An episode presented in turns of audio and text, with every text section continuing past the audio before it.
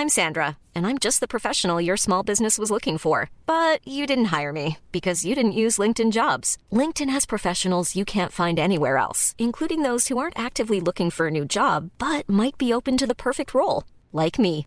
In a given month, over 70% of LinkedIn users don't visit other leading job sites. So if you're not looking on LinkedIn, you'll miss out on great candidates like Sandra. Start hiring professionals like a professional. Post your free job on linkedin.com/people today.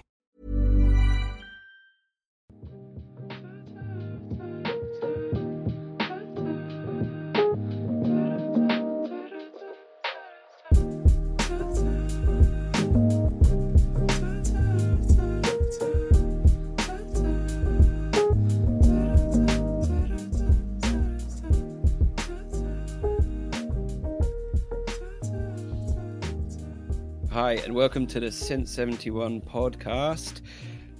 I'm your host, Tom Hussey, and here with me is Catherine Paquette and Mia Eriksson.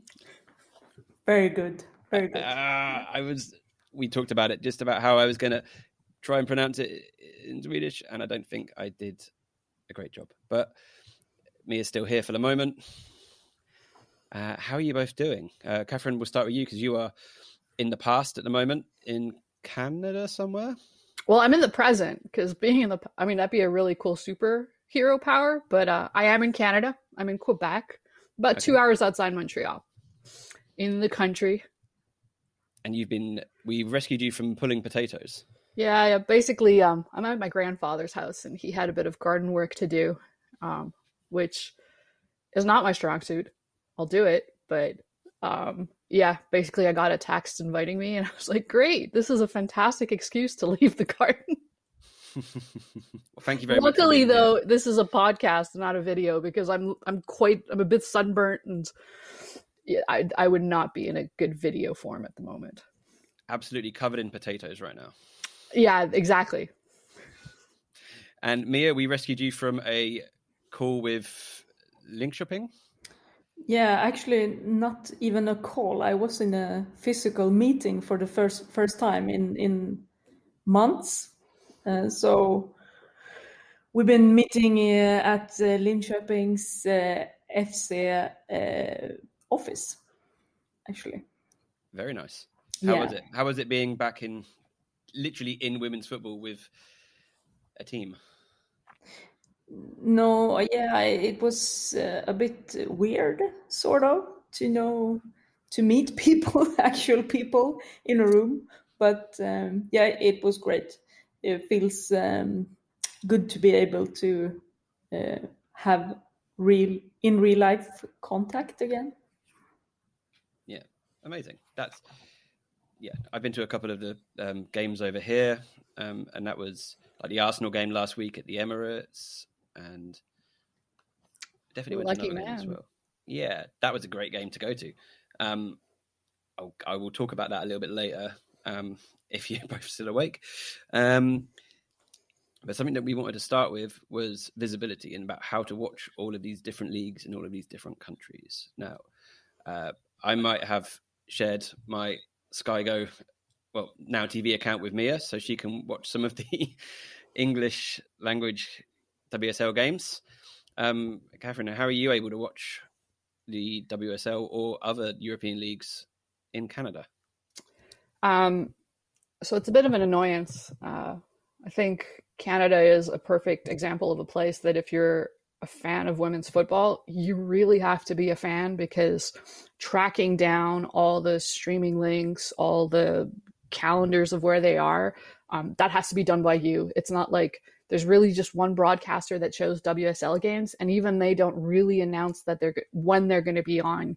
You you you really have to go out and find those schedules. So um, since last year, I believe it's Sportsnet um, has two to sometimes three WSL games on their channel. Now this is a, a private.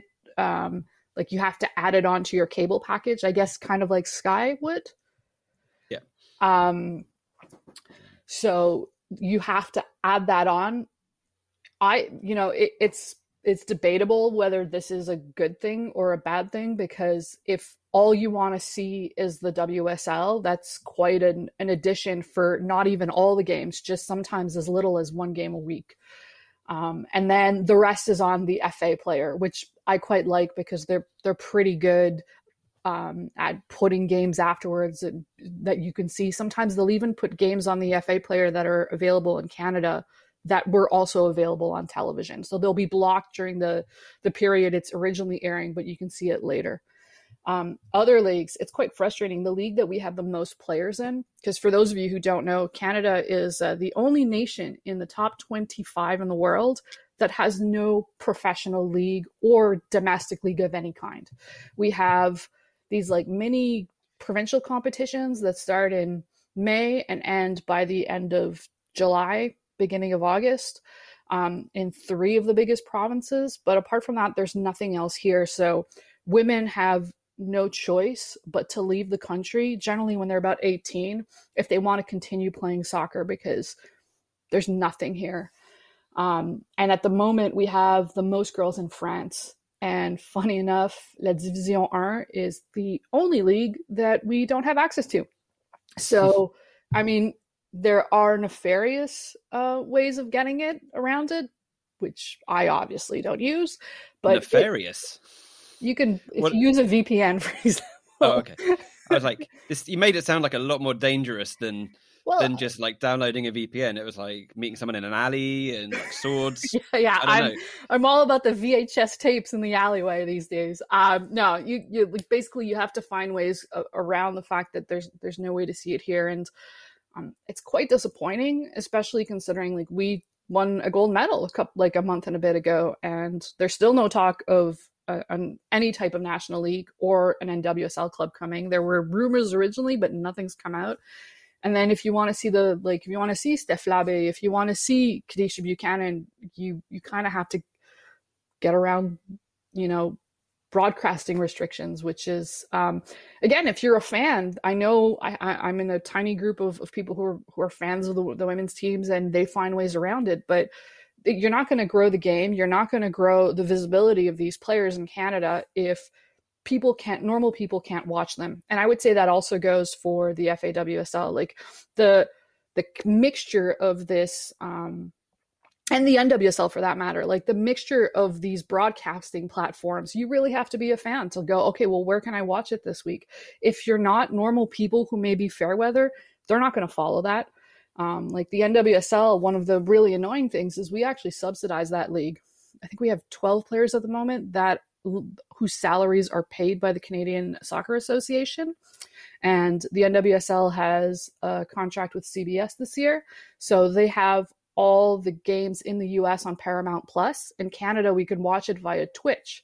But if CBS decides to put it on one of their television platforms, so CBS Extra, or, I think, um, the, and the, or CBS Sports, those are channels we can't actually get in Canada but because it's CBS, we're actually blocked out of watching them by Twitch. So again, there there are ways of getting around that, but if if you're not a really big fan, you're not going to go through and follow through with actually trying to get it. So I'd call it I call it frustrating. Like as somebody who who writes about women's football and who's a huge fan like it, it's a lot of work sometimes just to be able to see players play. And um, we've come a long way. Now we can actually see the games whereas a couple of years ago it was quite difficult for most leagues but still i don't think we've come far enough when it comes to access and and it is frustrating. As a canadian it's very frustrating this kind of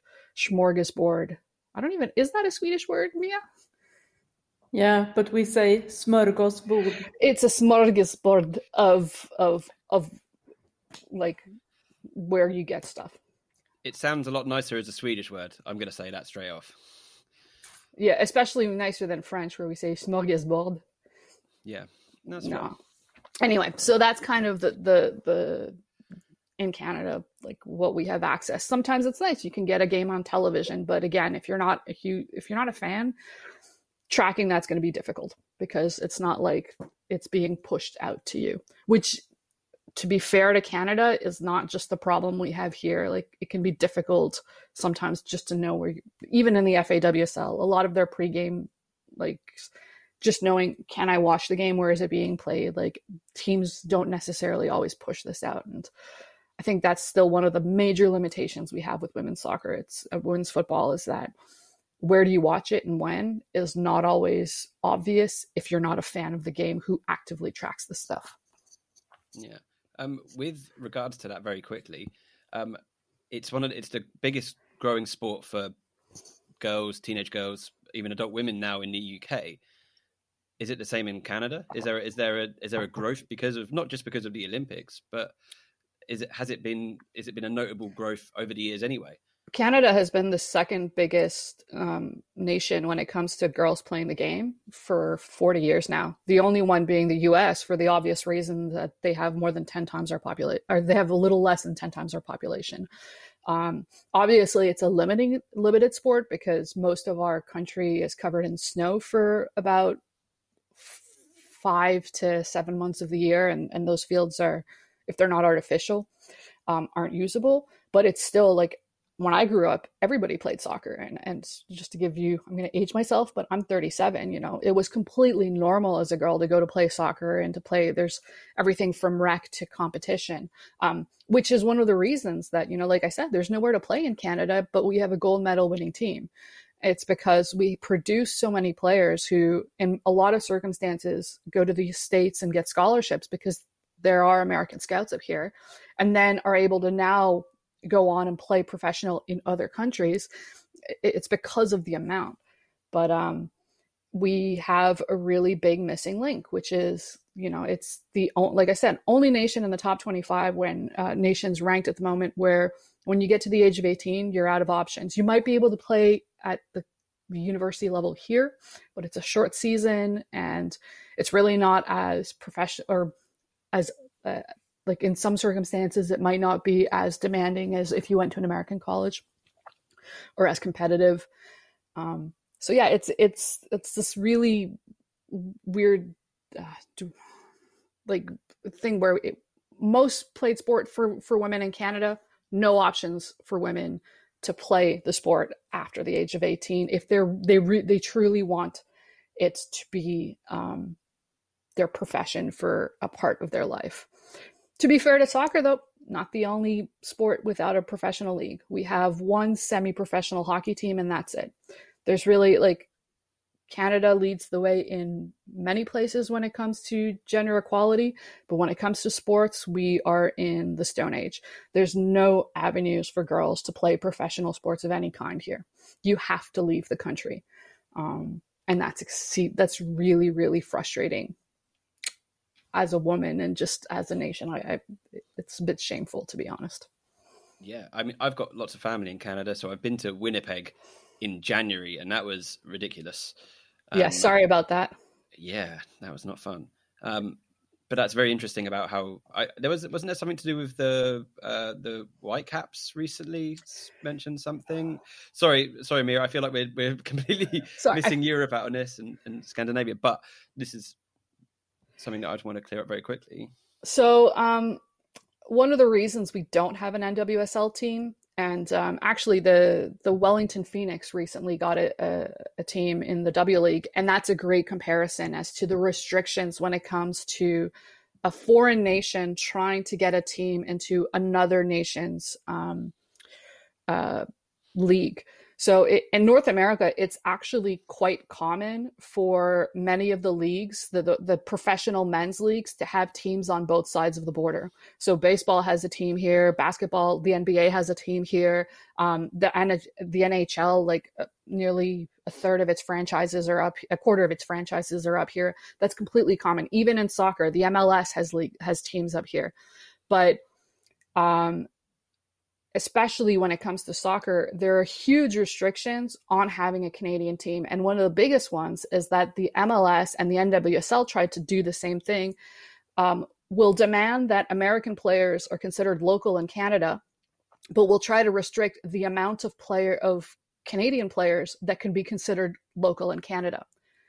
The W League did the same thing, which is one of the reasons that the Wellington Phoenix took so long to join. But even if you look right now, out of 18 players in that will play in New Zealand, only 11 of them are allowed to be Kiwi. The rest have to be Australian or have to be on foreign visas. So when the Whitecaps tried to join, they didn't want this. Their argument was we have one of the best uh, like academies in the world. You know, this is an academy that produced Jordyn Huitema, who went to PSG at age 18. You know, we want our locally produced talent to be local and we don't want any restrictions on that, which I would argue as a Canadian is completely a completely valid argument. The NWSL's argument was we don't want that because we don't want a like mini team Canada playing up in Vancouver. So what ended up happening is the Whitecaps said, no, we're not interested in joining if these are the restrictions that are currently put upon us. And I've heard rumors of other ownership groups in other countries, uh, in other cities, kind of not wanting to join because of that same reason of going like, it makes no sense if more than half the players have to be American. Like restricting Canadians being able to play in Canada um, is, I would argue, heavily discriminatory. And the MLS kind of has this problem as well. Like the MLS has is has to have a certain amount of homegrown players, but they are limited in how many they can have. And Americans are considered domestic players throughout every single MLS team but they are not cons- but Canadians are only considered domestic players for a certain amount of homegrown spots in Canada.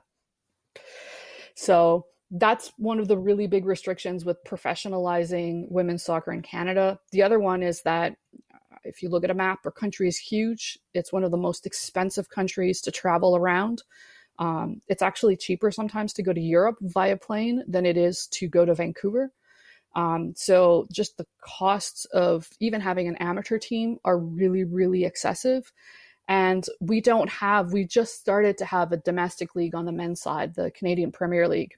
It's three years old. It nearly folded last year because of COVID. So, and it, it itself is in really it's kind of supported by its investors at the moment. It's not turning a profit. So adding women's teams to that, it, it's not a league that's in a financial position to do that and arguably Canada's not in a, the Canada soccer is not in a financial position to do that. They're already being called out at the moment for the rapid growth in fees that amateur players have to pl- have to pay. Like when I played 10 years ago for a summer season of 15 games, it cost me about 150 bucks, so 10 bucks a game. Last time I went, it had grown for amateur. I'm talking like I was in in my particular part of Montreal, I was playing like Division 6 so like really low down the the the, the totem pole, like just literally a group of friends and I wanted to create a team and we went to go sign up and the fees had grown so much that was almost $400 a player for 15 games. Like that is in euros that's I think 280 300 euros. Like that's just, that's incredibly excessive for a game played on public property where you know you have a ball and you're kicking it like it, it, you know hockey in some circumstances is getting to be cheaper if you're playing in an outside rink than soccer. So a lot of limitations. Sorry i feel like i'm talking a lot about canada but it, it's for me what's really frustrating is we can't seem to get over these barriers of entry for women's sports but the people that are missing out are women you know it's young girls who really have and like I said, I, I pointed out earlier, like if you're not looking for games, if you don't know where to find them, young girls might not see girls play on television because the only channels that have it at the moment you have to pay excessive fees for. And then there's nothing to, to see them here. Even international breaks coming up, one of the only countries not playing is Canada. We won the gold medal a month ago. Like how, you know, they've they we hosted the World Cup in 2015. They've played, I think, 10 or 11 times in our country since then. Like it's they're, they're huge bar- like barriers to entry. And so girls who want to pursue this have to leave the country. They have to go abroad and you know, to go abroad and to be on a foreign visa, you have to be better than most of the girls in your team. If not, you're not going to be kept. Also, there's a little thing of in a lot of circumstances, if you're on a foreign visa, you can only work in soccer as a, as a football player. That's all you can do. So financially, imagine how these girls are getting hit. It's not like in a lot of circumstances they may not have the the visa like flexibility to go and get a second side hustle if what they make isn't enough. Um, and yeah, what frustrates me is in Canada we spend a lot building stadiums. We spend a lot on stadium security, on stadium maintenance. We also spend a lot kind of in in these tax breaks to support these big men's professional leagues.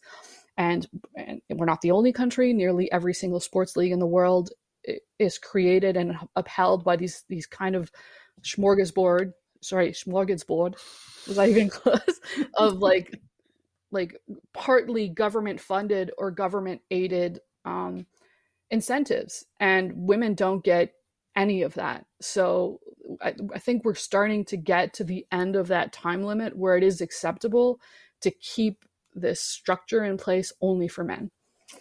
Anyway that's the end of my little speech because i realized i've talked for most of this podcast and i'm very sorry hey this is it's very interesting though i think anyone that is listening that hasn't fallen asleep uh, slightly and I mean sorry. that in a nice way. I'm sorry. No, it, genuinely interesting.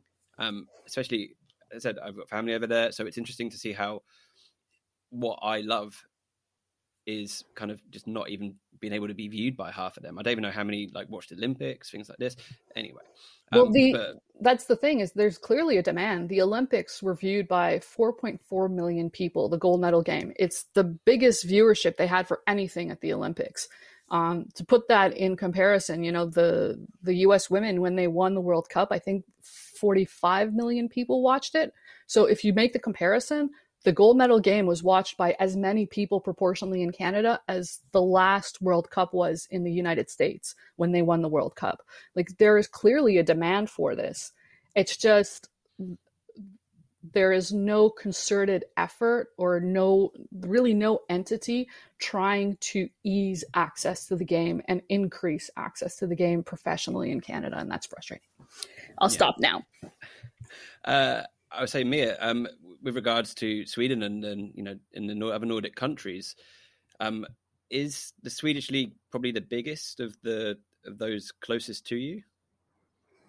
Yeah, I mean in Scan the biggest i mean i i think i mean it's interesting for me to hear uh, the situation in other parts uh, of the world because i've been trying to figure this out uh, the last couple of months because i think i'm i'm very lucky because i mean Viaplay uh, in an end group in in Scandinavia, Finland, and I think Poland, Estonia, Lithuania, um, and probably more countries than I can list. But um, uh, they have the broadcasting rights for many leagues. Uh, so sure, I can't watch all games, but uh, but I mean, you, I, I know we like to have uh, like 10 screens running at the same times time but i know it's impossible. So so i feel kind of lucky to to be able to watch you know um, women's football from italy spain france uh, germany uh, and and the wsl of course um, so but then then we have the swedish league who is uh, who is um, broadcasted by by Sportbladet, uh, and, and, it's it's a magazine uh, in Sweden. Tab tabloid. Do you say that tabloid? Yeah. Um, uh, and I mean, it was great news for the league when when Sportbladet uh, bought the rights for it. But then you know the problems sort of showed up during the way because first they said it, it wasn't going to be geo blocked uh, and then people from abroad bought uh, subscriptions for it but then when it started it was geo blocked so then the people that had bought the bought the subscriptions uh, had to have uh, VPNs to watch it and then you had FanSeat coming over to you know um, I mean, they probably have bought the rights to to what to show the Swedish league uh, in the rest of the world, but I think it was Mexico that bought uh, the rights for the Swedish league first uh, from outside Sweden. Uh, and, and I, I, I remember I heard a clip from from a comment a commentator, um, you know, doing yeah, just it was. Um, I mean, how do you say it? It was sort of thrilling to hear to hear it in in uh, Mexican. So, I mean, I, I think we I just want to say that you know Canada and and not having um, a domestic league, we have that in Sweden, but I think like Sweden and Canada in the Olympic final just uh, is it's it's telling the story that you, you don't have to be from a big nation to be great in football. Um, I think it tells a story that if you have access to grassroots, you can go far. Because if you look at the four nations that made it to the gold, the, the bronze and the gold medal games, they all have one thing in common, and, and that is the grassroots access. Um, you know, it, it also shouldn't be a surprise that the more egalitarian and therefore the, the more access you have just to be able to play the sport without judgment, um, the more chances in the future that you'll get players who, who can continue and, and who might want to be professional with or without um, a top flight league that, that can support you. I didn't even think about the uh, Olympic final situation that we've got going on here. Mia, are you okay speaking to Catherine? Is that okay? Are you uh, are you angry? Do you harbour any resentment to her country and the exploits, or are we going to be okay to continue for a little bit? Yeah, we can continue for a little bit longer. I think. I mean, I'm still hurt. I'm still hurting. You know. Can like, I say, having lost um, of like a semifinal two Olympics in a row, I can't even imagine getting to the final two games in a row and and and losing it. And I'm not saying that to highlight it. I mean, it's an, an incredible accomplishment from Sweden because it, it means that not only have you performed incredibly well in the Olympics, you've also performed for Europeans incredibly well in the World Cup to be able to qualify in the first place. Um, that being said, I, I'm I have no like Sweden played well, but I'm so happy for Canada just because, you know, for anybody who's a fan of Christine Sinclair and everything that she's been able to accomplish and how she's accomplished it, you know, for those who don't know, that's our Canadian captain, who also happens to be the all time leading goal scorer, men or women, in international football. Um, to see her have put so much into Canada soccer over the last 22 years, I think she's going on, and to get a like a final major trophy, well, trophy, a, a gold medal was. I, I, think almost every Canadian who's a fan of hers was crying that day. So just for that, for that, I'll, I'm not going to apologize. We we also cried. Okay, but not of joy. Mm. And I sort of felt like for for our captain as well that uh, it, it yeah. was sort of heartbreaking, but um, I mean, uh, I mean, it's it's the beautiful part of the game, and and um, uh, like uh, in a tournament, you know, like it's it not necessarily is it's like I, I used to say with with WSL, it, it not necessarily is the most beautiful football to watch, but at the end of the day, it, it's it's winning um, that counts, no matter how you do it. I kind of wish that they could have had like a high jump situation. I don't know if you saw the two men who decided to share the gold medal in the high jump. Wouldn't it have been great if it was legal for like Caroline Seger and Christine Sinclair to just go, you know what? How about we just both take gold? Forget about the, I mean, it was a thrilling shoot, like penalty shootout. Let's just go both sit on top of that podium it, it's a little bit annoying that that wasn't an option because I agree with you. Like if if we had lost to Sweden, to see Caroline Seger kind of get that that gold medal would have kind of been a consolation prize, I guess. But I don't know yeah, enough about the rules, but I don't know if you just if they just both decided they didn't want to take penalties, could they just be like, well, guess we got to cut them in half. Everyone gets half a gold medal. Is that is that how that works? I don't know. I I think it's my understanding is that who can share a gold medal is set by the individual sports for the Olympics. So like in the high jump, the athletics said, yeah, if they both finished equal and they agree, you you can go forward. If you don't agree, then you have to go to. But I don't think soccer allows that, or Uh, football allows that. Unfortunately, Because I mean, I think everyone would be happy if everyone won, right? Yeah. But then you could also say like, if you know you can you can share a bronze medal, for example, are you going to just shake hands at the beginning and say?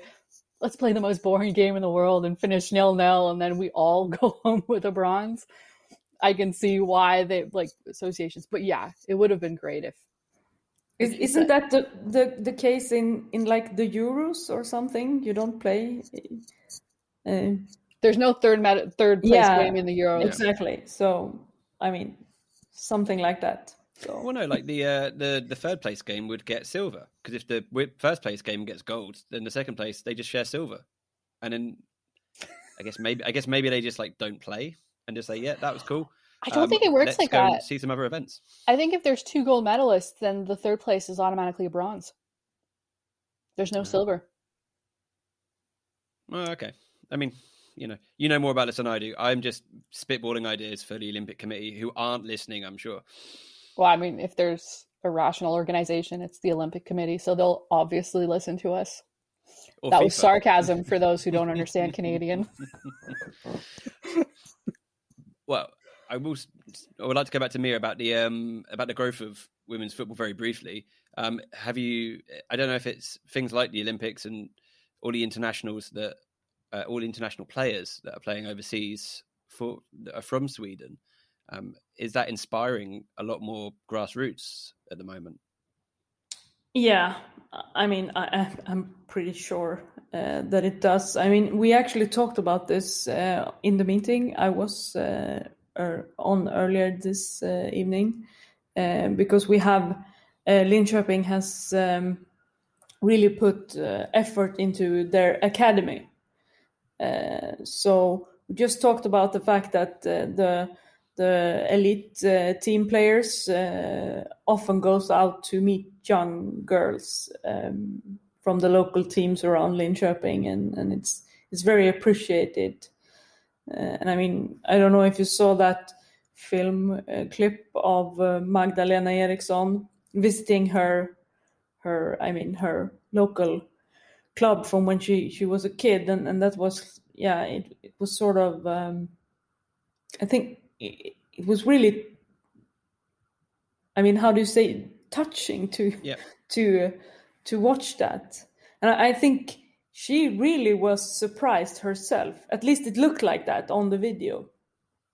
So I mean, it's and I I think I, I must say this because I mean we we have a lot of national uh, team players playing in in much better clubs uh, than the men's uh, players uh, in Sweden. I mean, we have like uh, Real Madrid, uh, Bar- Barcelona, Chelsea, Wolfsburg. I mean, all the best teams in Europe, and and our national team players have has actually they have been starting in the Damallsvenskan. Uh, so I think it's important now what we see happening with the, the Scandinavian leagues. It's it's kind of typical Scandinavians uh, to be like, oh, okay, now we're being left behind, uh, and that's just the way it is. We don't know how to fix that. Uh, and then I usually say, do we have to fix that? Can, can't we just be one of the best leagues in the world to develop young talents and, and market uh, ourselves like that? But but it doesn't take it, don't it doesn't take away the fact that that most of the Swedish national team players they come from the Damallsvenskan. And that's a fact. It's it's just a fact, and the, way it the is. fact so- you have players going to the best teams in the world shows how strong the Damallsvenskan is. Because if it wasn't a strong league, it wouldn't be recruited from. you know, and I can say because a Canadian, if you see a Canadian heading to that league, you're going, yes, you know, she's she's gonna be playing really good football, and that'll be good for the national team, and, and hopefully in the long run, it'll be good for the nation. Um, I mean, yeah. was it like was it? Uh, I feel like it was was it Malmo in the end. It was Marta went to Malmo. Was that right? Or was it Rosengard? I can't remember. My my history on that is not great, but I just mean the draw of Scandinavia in itself for for you know one of the greatest players of our generation um, says a lot in itself. Well, how many captains at the last World Cup had gotten their starter at some point played in Scandinavia? Yeah, you know, like Marta. I think Christine Sinclair played there for a while. Um, Ali Riley from uh, from New Zealand. She played so long in, in Sweden. She's now also Swedish. Um, it's a great league, and I mean, if I'm understanding you right, Mia, like if people are speaking down about the league because players are progressing elsewhere, I don't think they understand that that's a strength of the league. Like if yeah, I don't think they necessarily uh, talk the league down. I think it the fact is that that it, it's the money. It's like we, we talked about this tonight at the meeting as well, you know, about um, the fact, I don't know if you noticed, and if you haven't noticed, you will notice this uh, when you watch a Swedish uh, football game after. We have uh, talked about this. Um, I mean, just look at Linköping's uh, uh, match uh, shirts with like a hundred logotypes um, from sponsors over it. I mean, I got one myself. Um, I think that's sort of typical um, Scandinavian leagues at the moment. Uh, we need to have a lot of sponsors, and they are smaller because this is the way it looks. Uh, I think we are bad in Sweden uh, to sell the product and the experience of women's football, and I think that's what's um, happening in England at the moment the they sell the experience uh, of women's football, not just the product. We talk a lot about the product of women's football. I think it's what they are successful in at the moment. It's um, is about selling the experience of going to a game uh, in the WSL uh, to be there to take part of it. And I've been thinking about this so much because I can't see why a club like Linköping for example, uh, can't do the same thing. Because we are so focused on selling those logotypes on the shirts that we miss out on the opportunity to to talk about and show uh, in our social media channels um, the experience of how it is to be in Linköping uh, at Linköping Arena uh, and watch a game. Yeah. I don't know if that makes sense, but it, it's like, yeah. Okay, I mean, there must be. Oh no, sorry. Yeah, you go. I think you have to be fair to the Swedish teams. Like one of the big advantages that the FAWSL has is that the Premier League is such a big league that they can piggyback in a way off the brand of their of, of their club. So like going to see Chelsea Arsenal even if it's you know it's the women and not the men there's a certain allure that i think is already built in because there's like a hundred years of tradition of people going to see chelsea arsenal you're probably right that they do a better job of of of pushing that match day but i wouldn't put down the swedish league and its jerseys because they're filled with sponsors i see that and i see it as a great thing like in the nwsl here we've had years where major teams, and I'm talking like the Houston Dash that are in a city of like 5 million people, had no shirt sponsor. And you're going, how can the women's game be of such little value that they can't even find somebody to put on the front of their jersey? You know, and they have at that time they didn't have a bespoke jersey, so it was just like an orange area of nothingness that that frankly looked a little bit bleak. Um, I would much prefer seeing seeing sponsors all over the place because in a way that does show, you know what, the local business is behind this. Because if they weren't, if if local people didn't believe in the women's game, they wouldn't sponsor it. Um, but I yeah I, I do think one of the real advantages of the FAWSL is it does have kind of this almost in a way this branding behind it that they are attached to these really big parent men's clubs. And with that comes a lot of financial stability but also kind of almost like a does that make sense what i'm saying? Like an uh, like an allure that you can't necessarily create elsewhere. It definitely has something there. It definitely has an allure for the like you said like the, the men's side but then the men's it is a lot of a lot, for a lot of those teams it is just a name they don't get as much support as I think they would like. They do a lot, you know, a lot of the the big four do get the support, but the the further down you go, um, like Reading and Birmingham, places like this that that have men's teams in lower divisions, do struggle a little bit. But then they open their stadiums, so you know it it kind of goes both ways in that. Um, I, I, think, think that, you, you do know, have to give the FAWSL some time to adapt. Like it's it's in its fourth year of professionalism. Like how many years has Sweden been going of really yeah. trying to say, you know, so and there are teams that kind of jumped on the bandwagon, the like the professionalism. Like for those who don't know what we're talking about, the the FA changed the WSL to a fully professional league three years ago. A team like West Ham, they got their bid together in a couple like, and they they were accepted to the top level a, a couple weeks before the season started. So I think those there's a there there are the top three that have been in it a lot longer that understand there's a difference between men's and women's football, but we have to support the women and like it, it's not going to be an organic growth. You do have to push things for it to to have some semblance of equality. Whereas there may have been other teams that did not get that, that kind of just gave the women a jersey and in some circumstances didn't support them as well. But I, th- I think you have to give those teams a bit of time to, like, if we're talking facilities, to actually get facilities together for women. Or I, I don't know if that's a fair thing to say. Yeah, I mean it's still it's still evolving. Um, you yeah. know, despite all this money that's coming from from Sky and BBC, it's still an evolving league. Um, they, I think everyone would like to see more games. There's more teams in it. You know, like it's yeah. you've got like what 20 games to try and do everything you need to do, and that isn't a huge amount of time. That isn't you can't really turn around the back half of a season because you know they've played two games in WSL and they're off on international break now. Well, the so, last three seasons, you you lose one game, you probably you lose two games, you probably lost the league. Yeah.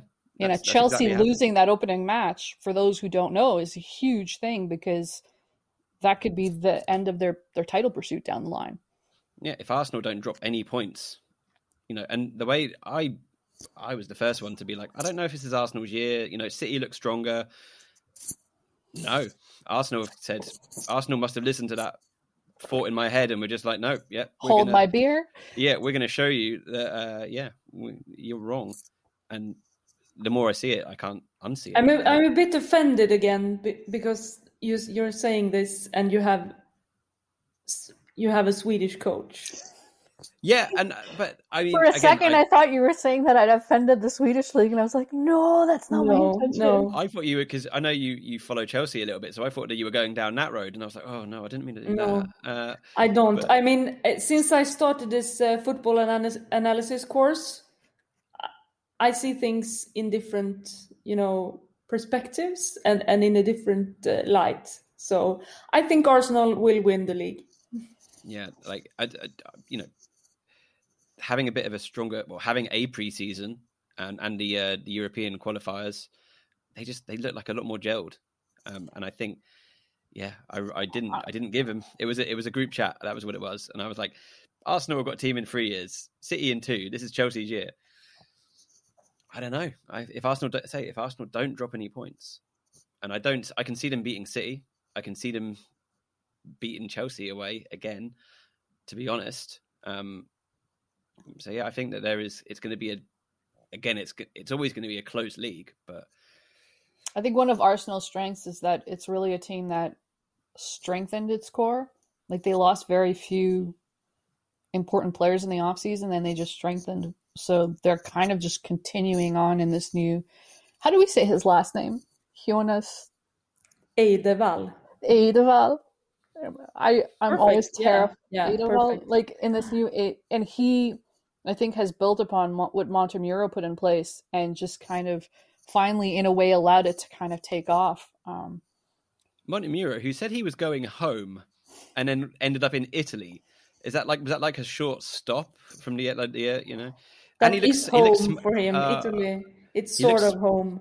He looks smart as hell as well in a suit. now. He was he was all track suits at Arsenal, and now he's suits, and it's like, yeah, nice one, Joe. You look you're pretty sharp now. Handmade, uh, tailored, uh, it, it, Italian suit. Yeah, that's not Yeah, I'm bad. I'm very lucky. I, I felt sort of thrilled today when I saw that uh, Chelsea is uh, are gonna play. You know, Juventus in yeah. in the Champions League. So We could I probably have a discussion of which group we think is the the strongest out of or the toughest out of the four, but I think they're all tough. Yeah, I mean, uh, the entire point of this podcast initially was to have a little bit of a rundown of the, some of the fixtures that happened this weekend, but we've just really opened up a whole nother can of worms for football around the world. And I'm, yeah, I'm much happier with the discussion we've had. Um, yeah, there's some European games happening soon. Uh, who, I mean, I'll, I will run through the groups. We should talk a little bit about some sort of actual footballing situation, I suppose. Sorry, just I ran rather- off with my rather Canada than the- discussion. the bureaucracy of it all. Um, so yes, the UEFA Women's Champions League 2021-2022. The group stages look like this: Group A, Chelsea, Wolfsburg, Juventus, and Servette. Uh, B, uh, Paris Saint Germain, Breda, Breda Blick. I haven't practiced any of these names. I'm not sure where they're from. Uh, Real Madrid, um, WFC Kharkiv. This is oh, why did I I, start doing this? Yeah, it's Ukrainian. I I don't know. I'm gonna. I haven't heard them spoken. Uh, Barcelona. Yep. Okay. Barcelona. Arsenal. Arsenal. I'm just playing that. I know how to say some of these. Uh, TSG Hoffenheim. You're going to have to help me with this last one, Mia. The uh, the Danish team. HB uh, oh, HB Köge, you say? HB Kurger. There we go. But she said it in Swedish, not Danish, so we could actually understand Yeah. I, I can't speak Danish. Danish is like the worst Scandinavian language ever. And I, I'm going to Denmark uh, the day after tomorrow, and I'm already scared as hell that I won't uh, be able to understand what they say. So It I'm sounds gonna- like they have a frog at the back of their throat. It's incredible, like Yeah. the sounds that are produced in that language. but it's the same in, in the south of Sweden, uh, who also sound like they have a frog uh, in the back of their thro- throat. But uh, you know, Danish is like, I mean, it's like it's it's so hard to understand um, because they speak so fast, and they would probably say the same about us in Sweden. Uh, so I, I'm gonna shut up now because if if yeah. That's okay. We hopefully haven't offended too many of our assumedly Danish listeners. Um, but I assume you speak English there. You just speak English with all the Danish people. Yeah, I'm gonna speak English, and I'm not gonna uh, because if I um, reveal that I'm Swedish, they are just gonna talk really fast Danish with me, and then I'm gonna uh, stand there and look really stupid. So, uh, I mean, yeah, I, I think I will stick to the Swinglish thing. Uh, yeah. to be fair well- to Mia, she didn't just insult Danish people; she also insulted Swedish people from the south of the country. Yeah, I know. I've been. I. I actually. I. I have uh, lived in both the s- southern uh, parts of Sweden when I studied the first time, and then the second time I went the complete opposite direction to go as high up north as you can get in Sweden. So just just to to see both ends or something like that. Yeah, and hear them talk uh, in in the both ends as well. So. That's very that's cool. I've driven around the Scandinavia with um, uh, some bands, which was very fun seeing seeing that whole country, well, whole collection of countries in about three days.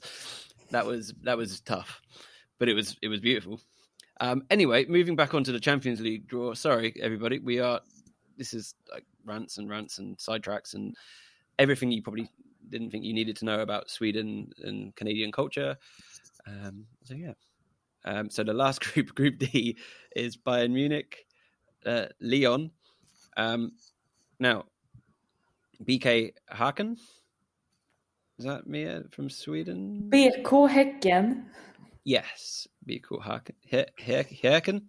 BK Häcken. I'm not even going to try and do that one more time. No, I'm so sorry. Uh, and Benfica from Portugal. Um, toughest group.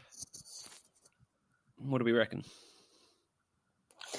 I think it depends on what team we are talking about because I think all the groups uh, are tough, uh, except for maybe on paper PSG's group.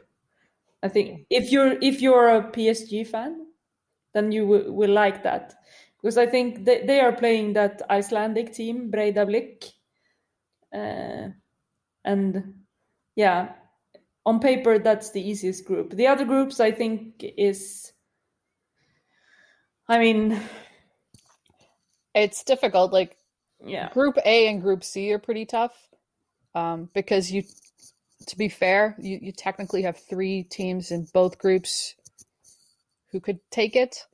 Um, although I think Group A will be Chelsea and Wolfsburg, and Group C Barcelona, eh, Barcelona and Arsenal. But you know, it could also be like Hoffenheim could easily play in there as well. Um, uh, yeah, I've not been following much of the uh, Frauen Bundesliga as of yet. Um, they're but... they're all teams that are undefeated. Like Arsenal, I believe, have won every single game. Um, no, Arsenal have won every single game, whereas yeah. Hoffenheim have the, their last two matches have been drawn, but they're all teams that are on a roll at the moment. Um, whether they'll still be on a roll in early October is another thing, but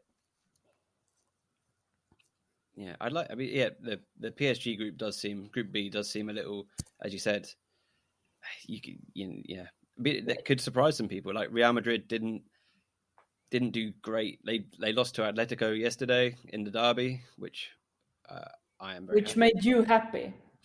Slightly happy as I yeah. was at work. Um, yeah, that was okay. Um, shout out to uh, Sky Sports for showing for showing a replay of that game after um, Man City versus Spurs yesterday, which was a surprise. I didn't watch it. I went to bed instead. Uh, yeah, um, that's a poor admission. Uh, but yeah, I'm, so I, I think yeah, Real Madrid are kind of replicating the men. They're going, we're going to do great in Europe, but uh, domestically, not so much. I, I, don't know if Real Madrid will, will. I don't. I don't know the other teams really from that group. I, they didn't. They haven't looked that strong. They've lost a couple of players, like Jakobsen went to Bayern, um, and I think they they recruited Esther from um, Levante, and who used to play for Atletico, and she was banging them in for Levante. But again, I, I think that will be. I I think they could stumble. I mean, this is me saying Arsenal weren't going to win the league. Uh, I think I think Real Madrid could stumble in this in that group if they're not careful.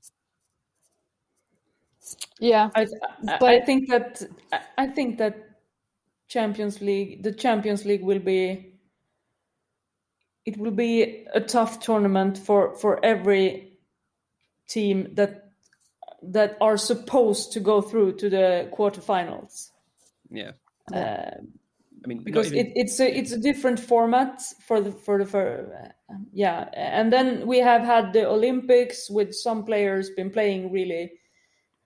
Uh, I mean, a, a lot, um, and then you have, I think, the biggest challenge for for any team in, in that tournament this uh, season will be what if if they are able to focus on uh, everything, you know, like the league uh, the Champions League and and cups and and stuff. So, and I didn't even think about the mileage that Group B is going to have to do. Like Paris and Madrid aren't too far apart, but Iceland and Ukraine that's that's some travel. So that that will factor into. But I think it'll be more difficult on the Ukrainian and and. Oh yeah. Yeah, like uh, I mean, arguably Group B, like yes, Real Madrid has been faltering, but I if they and PSG don't go through, it's going to be an incredible upset because you know Breidablik played their last game last weekend. So I don't know if they will have their international players. They've got two of them on retention for the Champions League, but if not, it's a bunch of locally based players who aren't in their their season anymore. And Kharkiv had arguably the easiest route to the group stage because they they qualified through the champions path. But when you actually look at how they qualified, like they're not dominating wins. Like one two against Apelon in the second uh, round, and then three one um, at home. Like these aren't. It's not like they ran through the groups in any way. So, yeah, if they're able to beat two teams that are completely full time, um, that'll be a major upset. But I, it's PSG and Real Madrid's group to lose. Let's put it that way. But I, I don't see them losing and not qualifying. Like that would be. I don't know what you guys think, but that would be incredible. I, I, I want to see that, but yeah, I'm I'm not. It's not really a hot take that they they won't do it. But I just think that maybe the the occasion and the mileage might get to them, but I could be again very wrong. Very yeah. very wrong. But yeah, it's going to be an interesting competition the way they set it out for sure. But it, I mean, I don't think they've even got a broadcaster specifically set up here for that. I don't. Know. They do. Everything's going to be on DAZN, and it's oh, for the next yeah, yeah. for the next two years. It's going to be free on DAZN YouTube. Um, the first two rounds of group qualification stage weren't on there, but from now on, every single match will be broadcast. Which I'm looking forward to seeing the quality of that broadcast, um, whether or not it'll live up to the other DAZN products. But yeah, for the first time, we'll actually be able to get to see them play, which is I don't know if it's wonderful or it's shocking that it took so long. I keep forgetting that that's happened. That's my uh, my tired adult brain is just like, well, I watched it on BT Sport here, so that must be where it's going to be. No, um, it it is. Yeah, that is good. Uh, have sorted that out, and I do remember seeing all the announcements. I just one thing at a time is maybe forget that that was happening. Um, but yeah, two years on YouTube. That's you know, again, it's if people have the smart TVs, they can watch it, and they can you know computers and multiple screens and all of the uh, accessories. But yeah, it's a shame that it won't be on maybe direct um, uh, television channels um, in the UK for for sure. Um, having you know free teams there, but maybe that will change as and when they come on, because it seems like a lot of the streaming companies are able to get onto terrestrial TV as and when. I doubt with DAZN. Like whenever DAZN gets their their paws on something, they do not share it. Like we have all the Premier League here in, in on DAZN, and there's nothing that ever goes. Um, everybody has a smart TV anyway now, but like there's nothing that ever goes on the mainstream anymore. Okay. Well, so. I, I, genu- I, I haven't have I've got no experience with them as of yet, so uh, we will see how Neither, it goes. So it yeah. will be a like a thrilling experience. I'm, I'm sure they did the. Um, it's free on on YouTube still, I think, but they did the Women's International Champions Cup, and I was pleasantly surprised with the quality of the broadcast that they were able to put together. So, um, which I think is is is kind of one of the things that you want to start seeing. Like it is still very frustrating. I think that we're in 2021 and the quality of women's soccer broadcasted is not nowhere close to the men's, and there's also very little punditry punditry that's done. So hopefully they'll be able to add that dimension because one of the I think one of the things that really does build um, follow like people, especially new people following, is when they actually hear teams being spoken about, being discussed about on mainstream television instead of you know like this is great that we can discuss things, but people have to actually actively search for it. So which is also something that Sky's brought, which is fantastic. Yeah, I mean, last season there was a handful of games, the WSL games, that were free on FA Player that I watched on like the Atta Football app or mm-hmm. uh, through there because they had like Kelly Smith, they had Kelly Smith like commentating and some others, and I was like, I want to hear them, not some random dude that, who seems to get Viv Miedema's name wrong. You know, why, why would I want that? Yeah. So yeah, it's good that um, there are non-traditional broadcasters, I would say. Um, I mean, non-traditional in the sense that they're not any of the big UK ones um, for those areas. I think yeah. the importance is whomever is producing it that it be easily accessible in terms of knowing how to get it, and also that it's it's respected in terms of the quality that you're putting produ- like forward. And Mm. arguably, getting names right and getting gender pronouns right should be a minimum requirement. Um, Yeah. Which is, we're still far, far off from that. Like, I don't know if you heard, but about three weeks ago, um, CBS did a whole expose about Quinn. And Quinn is a Canadian player. Um, they identify as um, transgender and, and use the, the, the gender pronouns they and them. And they did a whole expose about Quinn being the first Olympian to win a gold medal um, as a transgendered athlete. And the entire entire expose they use the gender pronouns she and her. Like they couldn't even get that right.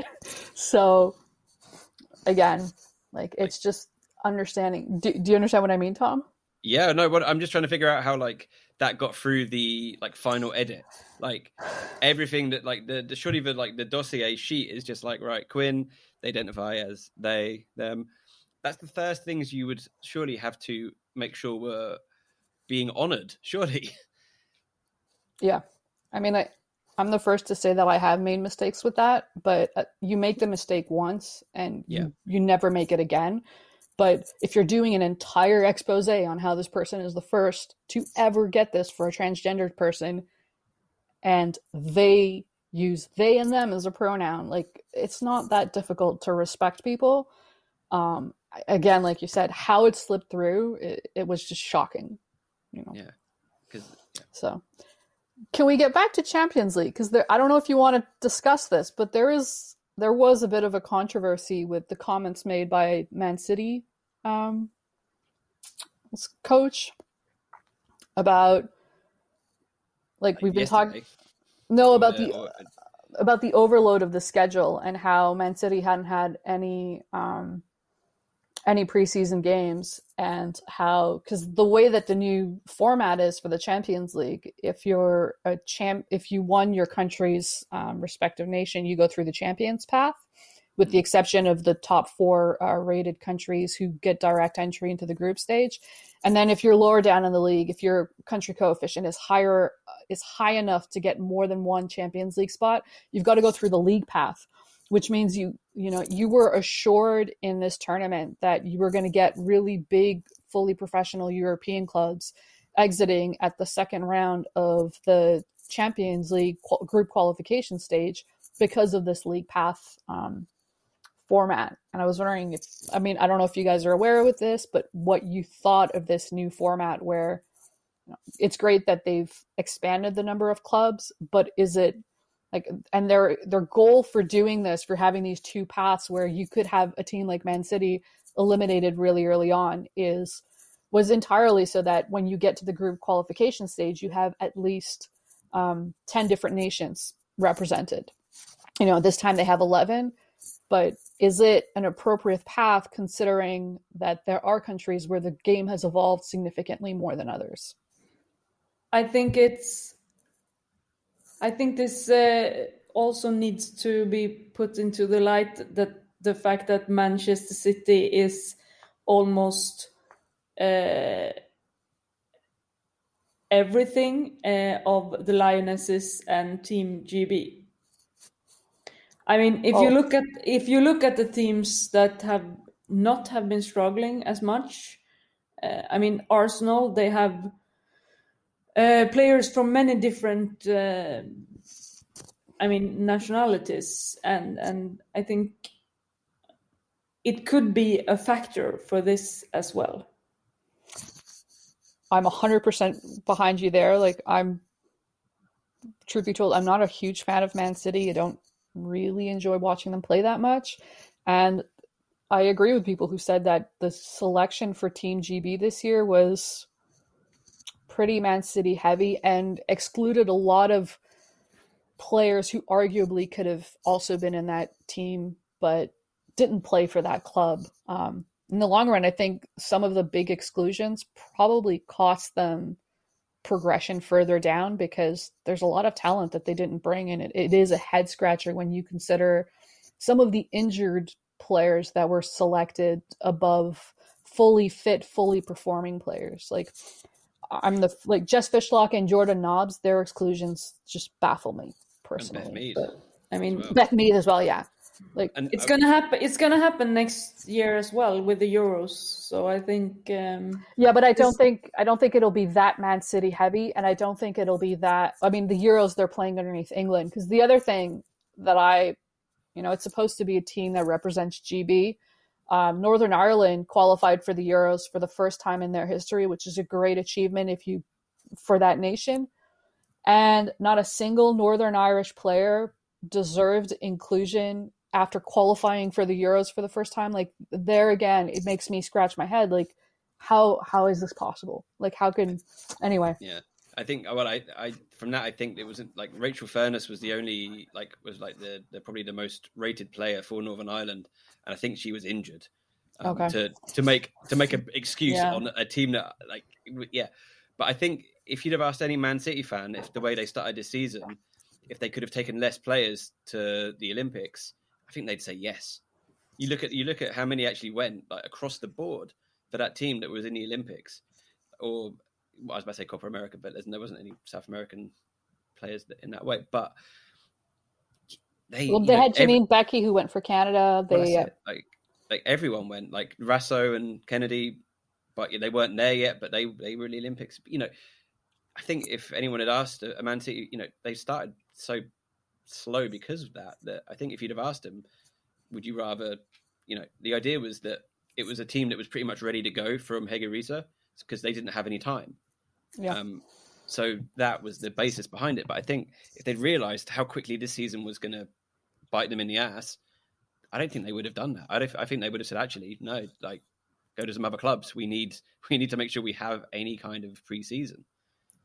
It, I mean, Chelsea and Arsenal kind of had a preseason. They played uh, in the Mind series, um, which like they played double headers with the men, and in their circumstances, they had as many players away at the Olympics during that time period as Man City did.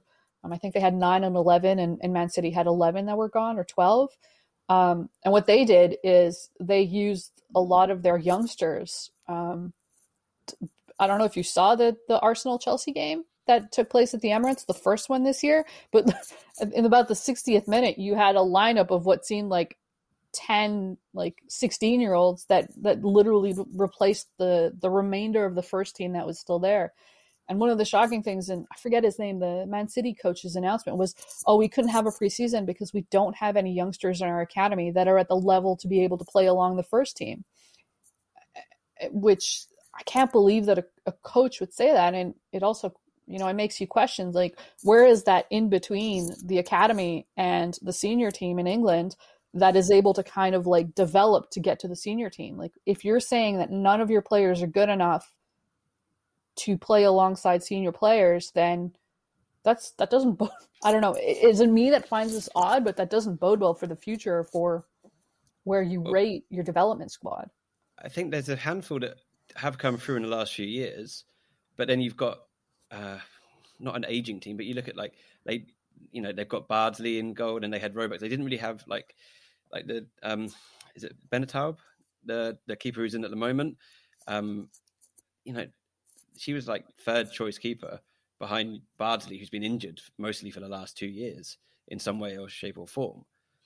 Yet they've got academy players that are in that team that they could have done something. They surely could have done some sort of team to at least have a couple of games. I, I don't see how they couldn't they couldn't do something, some kind of preseason, even just behind closed doors against the lowest of the low leagues teams in that area, just to have a handful of their players getting on the pitch. By the way, his name is Gareth Taylor. Sorry, I had Gareth Bale in the back of my head, and I knew it's definitely not him. Um, his name is Gareth would- Taylor. But yeah, he might he might do all right as well. Gareth Bale could be a good uh, a good manager of uh, Man City women. Why not? I mean, does he have the time with all the golf he plays? Well, exactly. I don't know. Probably not. Sorry. But yeah, no, no. It, it's it's a you know, you, yeah. You you raise a very good point about how Gareth he he came through the academy, right? He came through up up from an academy position, and there he's not able to bring anyone else with him. I do sometimes wonder if this Man City um, history of promoting from within um, is a good way to go. You know, because Nick Cushing was the same thing. Nick Cushing joined the academy as a volunteer coach, was given the first team, and in the first years, one could easily argue that part of the reason he was so he, he was successful with the team was the massive infusion of capital that allowed Man City to be the first team to go fully professional and to attract the likes of Toni Duggan and and whatnot from other teams because they wanted to be full time. Um, but do these coaches who've never been like they haven't been head coaches before, like do they? I don't know. I just found his comment really odd. One, it it it highlights like is there enough of a space in between the young players who are below 16 17 18 and the senior teams to develop and two like using that as an excuse to not have a preseason when everybody else who had similar problems was able to do it i found it odd yeah it's you know he's got to be probably more careful about his words now i was speaking with someone yesterday about how it would be easy to blame the ref yesterday for the Rosella handball. Not the ref, sorry. Easy to blame VAR not being there than it is to blame the ref and have you know come out with comments against the ref, despite like Casey Stoney doing it like last year. Um, you know, there's a lot more focus on that area now. So he, you know, he, you'd imagine he would be choosing his words a bit more carefully. Yeah, because City haven't been looking. City have have not been looking like a team that will be able to, to cement a top three place so far. In my opinion, you know, granted they have a number of players out, but they've still got a team that I don't know could definitely. I mean, I was watching yesterday. That's like the only game I watched yesterday. Uh, over the weekend was that game, um, and you know, Lauren Hemp was cutting down that left hand side and she was getting in the positions, but the ball she was putting in weren't what anyone really needed, if that makes sense. They were they weren't quite they weren't hitting the forwards and the forwards weren't there. Where in the game before they were cutting closer to the byline. Um, she, in like Losada's goal in the first match, and and you know she came right round to, um, well, not Rasa did, but for the um, for the Bunny Shaw goal. So they were actually they were they were standing off Tottenham a little bit more in that area um, where they could have been coming closer in. So I don't know. Well, did you see the two Real Madrid games? Because like no. yeah, I, I watched them both. both. Like the Everton no, game the was obviously their best so far, but like they they don't look like a team who necessarily tactically adjusts properly for every opponent. Is what I meant. Like they've lost one so far, and they have a number of players out injured. Like even again, Taylor said we have to be technically flawless going forward. That's what I meant, but I don't know if like if they're having these problems of having to adjust, and you know they're gonna have to meet Chelsea, they're gonna have to meet Man United, they're gonna have to meet, um, you know, next they're meeting Arsenal. Like they don't have any, they don't have much space to lo- to drop points. You know, no team has who wants to finish on top has a lot of space to drop points with what we've seen so far in the season, can they technically can they adjust every game to not do that? You know, after the performance we saw last game is my point. They can. I don't think until some of those players come back in, if they do, um, at, that at the right points in the season, because you know they can't go and get anyone else now, and if they haven't, if they're not able to promote from within, as we've talked about, if they haven't got these youth players, although I did think Jess Park looked very good when she came on yesterday.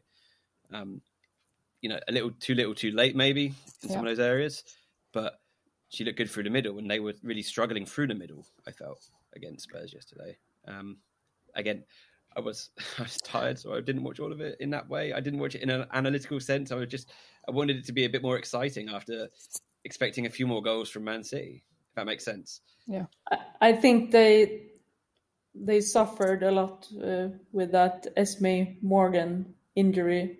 Yeah, I mean it. It must, uh, but but I think Manchester City looked like a preseason team yesterday uh, in some ways, and I think that uh, you know when Filippa Angeldal came on, uh, I don't think it was planned for her to come on uh, yesterday, and then she played kind of high up the pitch yeah. from where where she used to play, Um, and They are suffering I from think the that- loss of their Americans as well.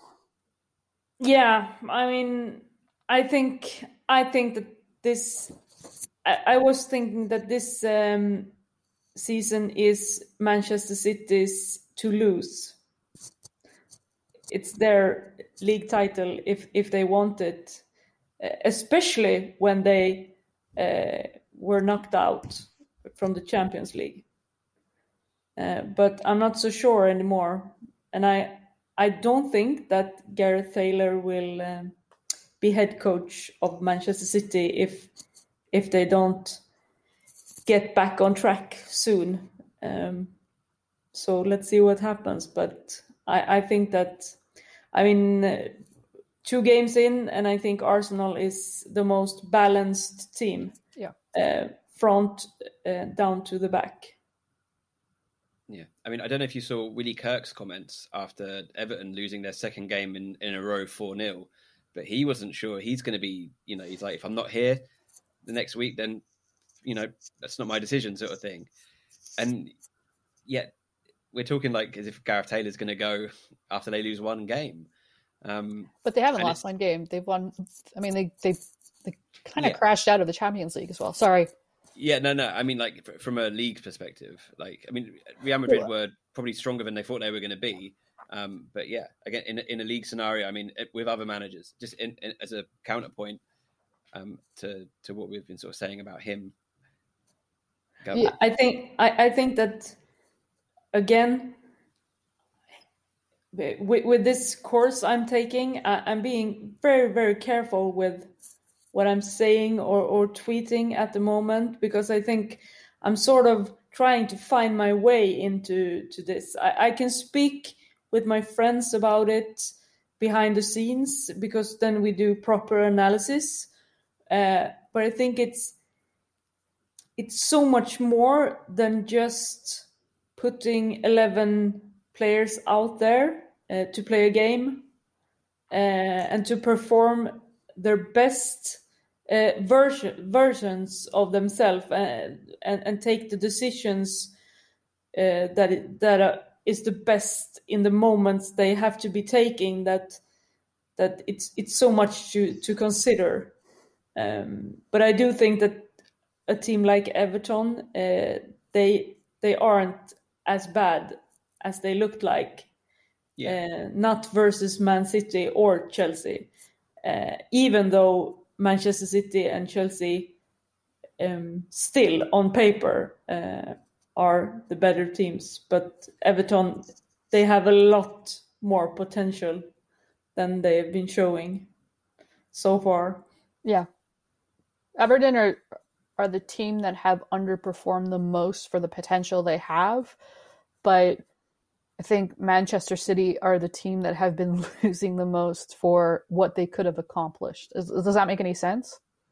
yeah, Like because Yeah. Everton is largely recreated, but Man City hasn't had. I mean, they've they lost Lavelle, they lost Mewis, and they lost Dahlkemper, and those are those that they were integral last year, and they're pretty big players to leave the club um, for the positions that they kind of had. But you know, my comment on Taylor is it's it's more one. This is the first team he's managed, and I don't for a team and for the demands of Manchester City, where they are expected to be in the league, that's a really big task to take on. You know, granted, he has a lot of playing experience for a lot of different clubs, so he's seen a lot of different systems. But my main thing was the comment about being able to bring up, up play like young players and, and not having that option, and then the resulting and the fact that they couldn't do any preseason when other teams have been have shown that they are perfect like Chelsea and Arsenal showed they are perfectly capable of doing a preseason even with significant parts of their roster out. Yeah, no, no, I, I, completely agree. I was just, I was just, I was counterpointing the idea that um, that Willie Kirk was worried about his job after two games when he doesn't seem so, doesn't seem as worried compared to everyone else in the Yeah. media. Oh sorry, I was what I mean. answering more like Mia's thing Yeah. for like Yeah, no, Because no, no, I, it is fit like uh, you're you're right like and, and my criticism may be overblown but I still think it's a bit on. Yeah, yeah, I, I think we were, yeah, we're all sort of sort of there together. I think we're in. I think we're in agreement. I don't think we're just at different points of that. Me especially. Um, I think I'm about two questions behind. Um, but but yeah, I, I think you, you, know you raised the points about that system and, and and why it wasn't you know possible. But yeah, um, we have talked a lot about now Manchester City is going to win the league. yeah, we have jinxed them yeah. the opposite way. We've jinxed it. I think yeah, I think there's going to be some sort of you know uh, retaliation from these clubs inadvertently, just to be like, yeah. I, for one, really hope that Manchester City will beat the hell out of Arsenal. I I can't see it. I can't. Yeah, I mean, I guess this this now would be the best chance for him to like regroup some of his players, but they're all going to go on international duty again, and it's just like they've played what four games, two uh, a draw, two losses and a win, and now he's losing his players again. It is odd how the way the calendar is set up could so affect things because you know like brighton who would have guessed brighton top of the league after two matches you know? But it's arguably it is in part because of the opposition that they have been able to face whereas you know, manchester city in the middle i don't know. Just a thought. So, so, manchester city are going down this year that's what you're saying right? I'm not they're saying they're going down.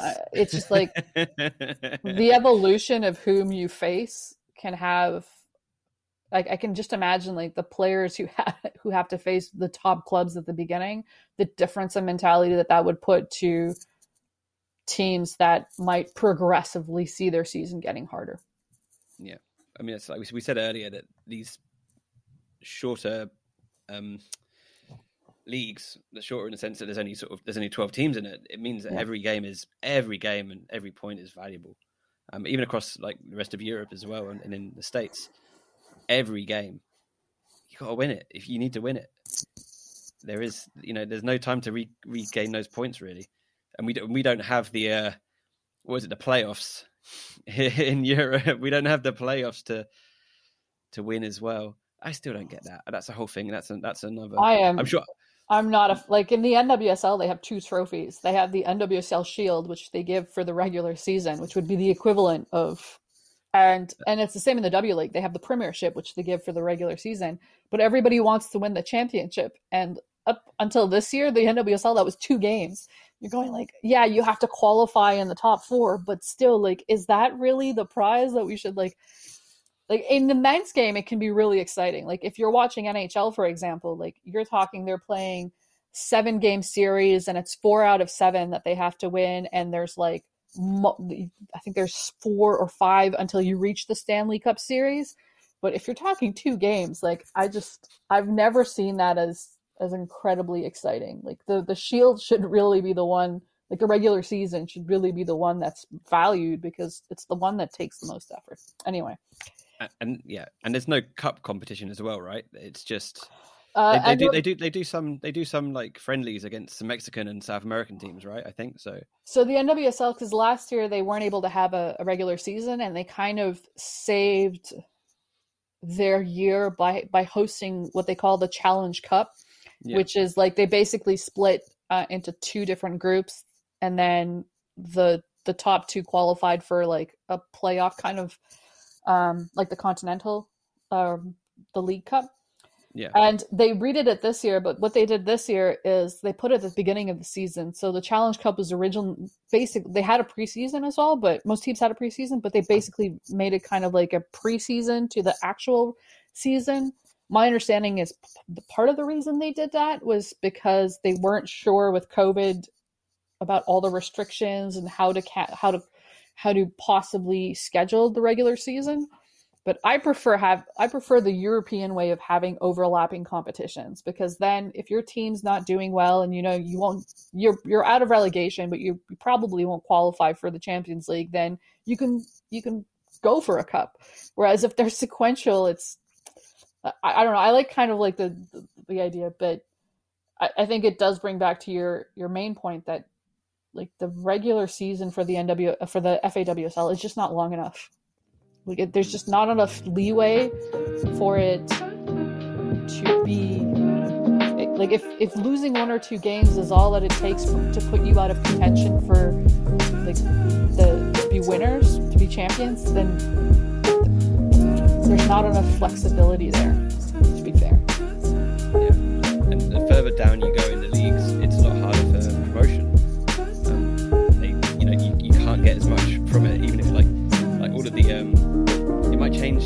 years. The amount of teams are in like the championship and things like this, but the the amount of opportunity for promotion is so limited. So I, I mean, I think England is big enough to have a league that's at least equal to Spain, and the FAWSL would be better suited to have two years where they promote two teams and then only relegate one to at least have 14 or 16 teams and then you're you're looking 16 teams you're looking at 30 games for the regular season. Yeah. And i, I think that that's a, personally i believe that's a that's a lot better but and arguably that would be better for the game because at the moment like you said like you get promoted you get relegated into the the championship suddenly you're part-time you're like it might take years before you get back to a level of competition that is demanding day in day out because of the fact that the championship isn't. And in the long term i don't think that's good for the women's game. Like you need to have more players who are doing this as, as the regular job and you need and you need to have more competition. And the wsl kind of looks like three mini leagues at the moment where top teams we can lose one or two games if not we're we're out. And then bottom teams it's just a fight for relegation and you drop down you might not see them again. You know, look at liverpool I was just going to say Liverpool and Bristol thinking they're going to come straight back up uh, is not going to not going to be the one. But yeah, it's uh, it, again, it's good. This is why I love football. Like, I love that it, it isn't exactly exactly what you think it's going to be or how you maybe half predicted it. Um, I'm sure there's, as you said, there's probably people who viewed Arsenal as a, a stronger prospect than I did um, at the start of the season. But hey, you know, after seeing them beat Chelsea at the Emirates, I was like, okay, this is this is actually a team that like are gonna do very well. Like Frida Maanum is a great like under the radar signing, I think, and I don't. I, some people have picked up on it, but she's just been so strong in that position. Uh, it, we've been chatting for an hour and twenty five minutes. Sorry, uh, me is me is uh, already on the couch. Like you've got yeah. further, somehow that's reclined even more and more throughout the conversation. I mean, uh, you have to remember that I, I am an hour ahead of you, so yeah. it's it's like yeah. I think you're six hours ahead of me. Yeah, yeah. probably. The advantage is there won't be any more potato pulling. is that is that, is that for, for definite? Have you had the thumbs down for more more? Uh, uh it's uh, five p.m. I'm, I'm clocking out.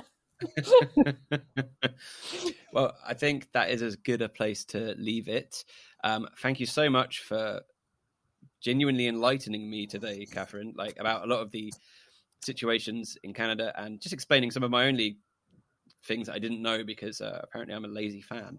Sorry um, to listeners if I talk so much. It's just this is something I'm passionate about, and it's also something that's I think more complex than sometimes people understand.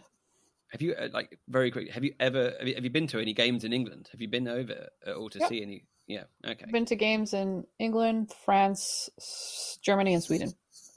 So, yeah, that's cool. Have you been to Mia's neck of the woods? Uh, no, no. I saw a game in Malmö. Uh, okay. So, and from her southern Sweden um, comments, I'm guessing she's no longer there. She's in she, Linköping no. is in the north, right? No, no, it's it's not. It's, well, it's the north, north of, Malmö. of, Malmö. but not the north of Sweden. Well, eh, eh, it's my sorry, let me rephrase. For your geographical separation of how weird Swedish sounds, you're in the part of Sweden that you consider the north and normal speaking. Yeah, I mean, I sort of feel bad because what I said from the beginning, because half of my uh, mom's uh, family is from the south of Sweden, and I've been spending a lot of my summers down there. I like it a lot. So, uh, but but it it's not that far uh, down as Malmö. Malmö. It, it's bit, it's like 10, 10 uh, Swedish miles from from Malmö, but it's in Skåne, who is the region where where Malmö uh, is. This this is what gets me about Europe is like sometimes you were like, oh, they're so far away. they're 15 kilometers away, and I'm like, what? Yeah, That's that's the neighbor here. Yeah, I mean, uh, like I said, I'm going to Denmark. Uh, this um, and and from here in Linköping, it's uh, three hours and 39 minutes by train to Copenhagen. Again, that's the neighbor. Sorry. Yeah, but I'm going to Viborg, and that's four and a half hours by train from Copenhagen to Midtjylland, where uh, the Danish national team play uh, their games. So it, it, should be an experience. Yeah. Well, yeah, I'm excited to see whatever you can show on the internet. Yeah. About your trip. Yeah. Uh, it's going to be a lot of photos, I hope. Uh, good experience. I'm ditching. I'm ditching Sweden this time. you were really ragging on Sweden today. I've just got to say that. You know, you're just leaving them for Denmark. Yeah, having a go at the Southerners. I mean, I just I needed. Uh, I'm a bit um, salty on life at the moment.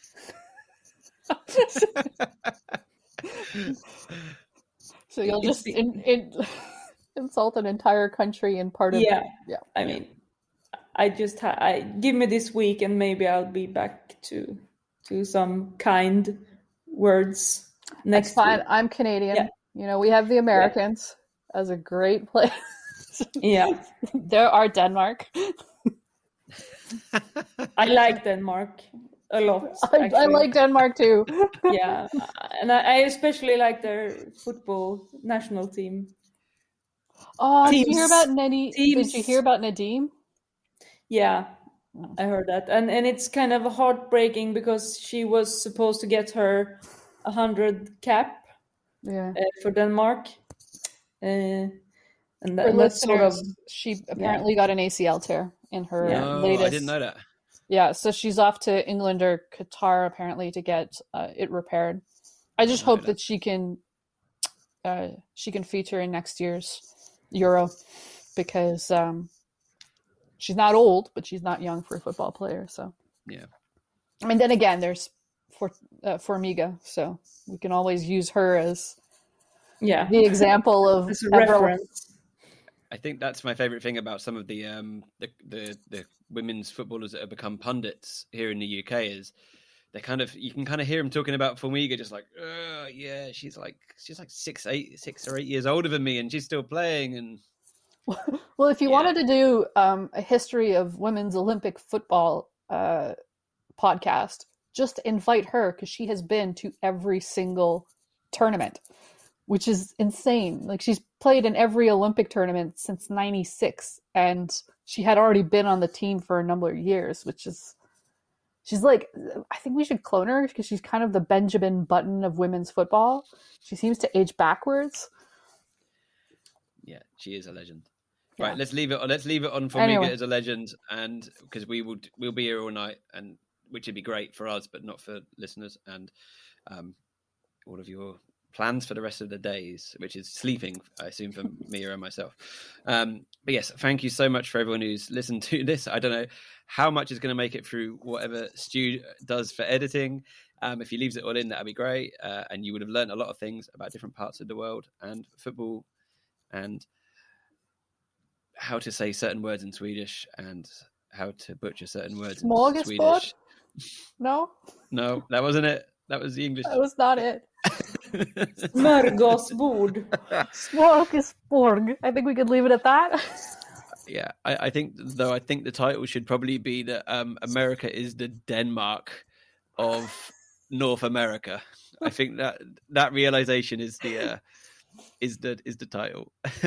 anyway, perfect. thank yeah. you so much. Um, this has been a real joy, um, and yeah, I hope everyone is in looking forward to the international break. Aside Man City players, who are probably still going to have to do something. Anyway, I'm stopping it there. Uh,